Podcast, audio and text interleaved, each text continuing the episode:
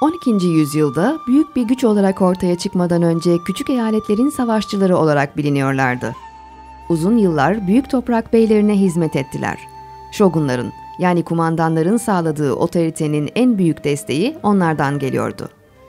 Zamanla Japonya'nın en önemli askeri sınıfı haline geldiler ve yüzyıllar boyunca cesaretleriyle düşmanlarına korku verdiler.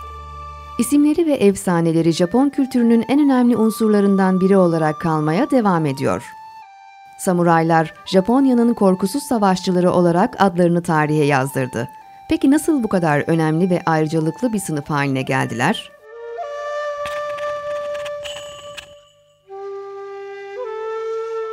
Samurayların tarih sahnesine çıkışı Heian dönemine kadar uzanıyor. Özellikle Çin etkilerinin yoğun olarak görüldüğü bu dönemde Konfüçyüs felsefesinden büyük ölçüde etkilenilmişti. Klasik Japon edebiyatının en önemli örnekleri de bu yıllarda ortaya çıktı. Dünyanın ilk romanı olarak bilinen Genji'nin hikayesi Heian döneminde bir Nedime tarafından kaleme alındı. Kültürel anlamda fazlasıyla verimli bir çağ yaşanıyordu ancak yönetimde durum aynı değildi. Siyasi karışıklıklar oldukça fazlaydı ve iktidarı ele geçirmek isteyen soylu sınıfların kavgası günden güne artıyordu. Bu yüzden daha önce olmadığı kadar sık imparator değişikliği yaşandı.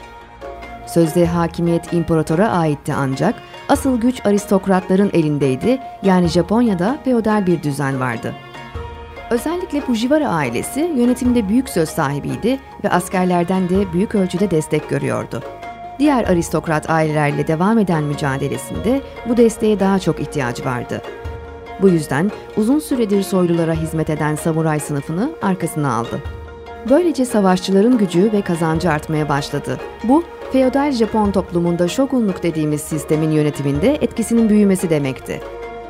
Shogun, Japonya'da orduların kumandanı anlamına gelen bir askeri rütbe ve tarihsel ünvandı. Toprak beylerinin iktidar kavgaları ve bitmek bilmeyen savaşları askeri desteğe ihtiyacı artırınca şogunlar da gitgide güçlenmişti. Japonya, yönetimin askeri sınıfın elinde olduğu bir ülke haline gelmişti. Peki bu durumun nesilden nesile anlatılan ve efsanesi hiç unutulmayan samuray geleneğinin ortaya çıkmasında etkisi neydi? 1180-1185 yılları arasında meydana gelen Genpei Savaşı, samurayların bir efsane haline gelmesinde büyük öneme sahipti. İktidarı ele geçirmeye çalışan iki klan arasında gerçekleşen bu savaş, güçlü samuray kahramanı Minamato'nun büyük zaferiyle son buldu. Minamoto, kendisini shogun ilan etti ve yönetim merkezini savaşın kazanıldığı Kamakura'ya taşıdı.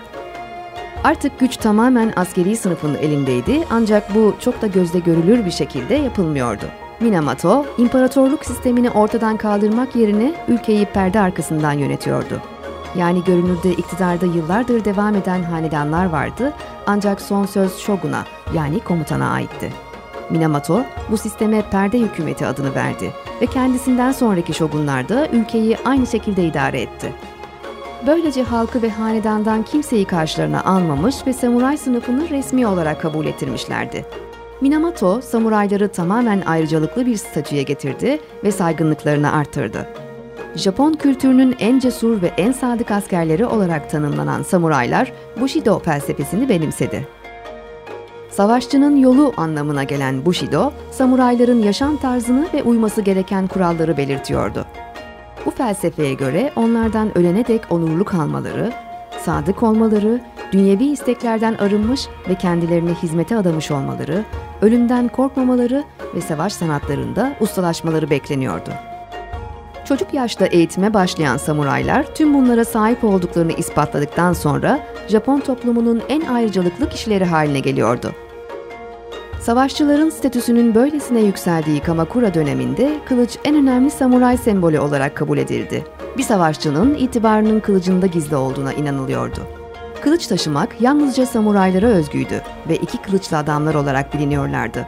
Bushido felsefesinin en önemli öğretilerinden biri de kılıcına kimsenin dokunmasına izin verme. Elbette tüm bu kuralları yerine getirebilen ve ömrünün sonuna dek böyle yaşayan bir samuray olmak kolay değildi. Utanç verici bir eylemde bulunan, hizmette kusur eden veya ölüm korkusu yaşayan bir samuray artık onurunu kaybetmiş demekti. Bu şekilde yaşamaması gerektiğine inanılırdı. Onurunu tekrar kazanmasının yolu seppuku yani harakiri yaparak kendi hayatına son vermesiydi. Bunu olabilecek en acılı şekilde gerçekleştirmesi beklenirdi. Böylesine katı kuralların olduğu bu sistem yüzyıllarca ayakta kalmayı ve Japon kültürünü şekillendirmeyi başardı. 13. yüzyılda Moğolların yayılmacı faaliyetleri Japonları da etkiledi. Siyasi anlamda oldukça zor ve karışık bir dönemden geçtiler. Tüm bu kaostan zarar görmeden çıkanlarsa elbette samuraylardı. Hatta yaşanan mücadelelere ve uzun süren savaşlara rağmen gitgide kendi kültürlerini oluşturmuş ve oturmuş bir sistem haline getirmişlerdi. 1600'lerde artık tamamen güçlenmiş ve imparatorluğun en saygın sınıfı haline gelmiş samuraylardan bürokrasiye açıktan dahil olmaları ve ticarete atılmaları istendi. Ancak onlar kendilerini yalnızca savaşçılar olarak tanımlıyordu ve böyle kalmak istediler. Japonlar samuraylara her şeyden çok saygı gösteriyordu. Ancak 1800'lerde iyice etkisini gösteren modernleşme çalışmaları en çok onları etkiledi. 1868'de İmparator Meiji yönetime geldi ve ülkede tamamen batılı tarzda reformlar gerçekleştirdi. Japon geleneğinin en köklü sistemlerinden biri olan samuraylık da bundan etkilenecekti. Batılı tarzda düzenli ordular kurmaya başlayan imparator birkaç yıl boyunca samuraylarla çatıştı. 1876 yılına gelindiğinde ise bu geleneği tamamen ortadan kaldırdı. Bu dönemde birçok samuray öldürüldü.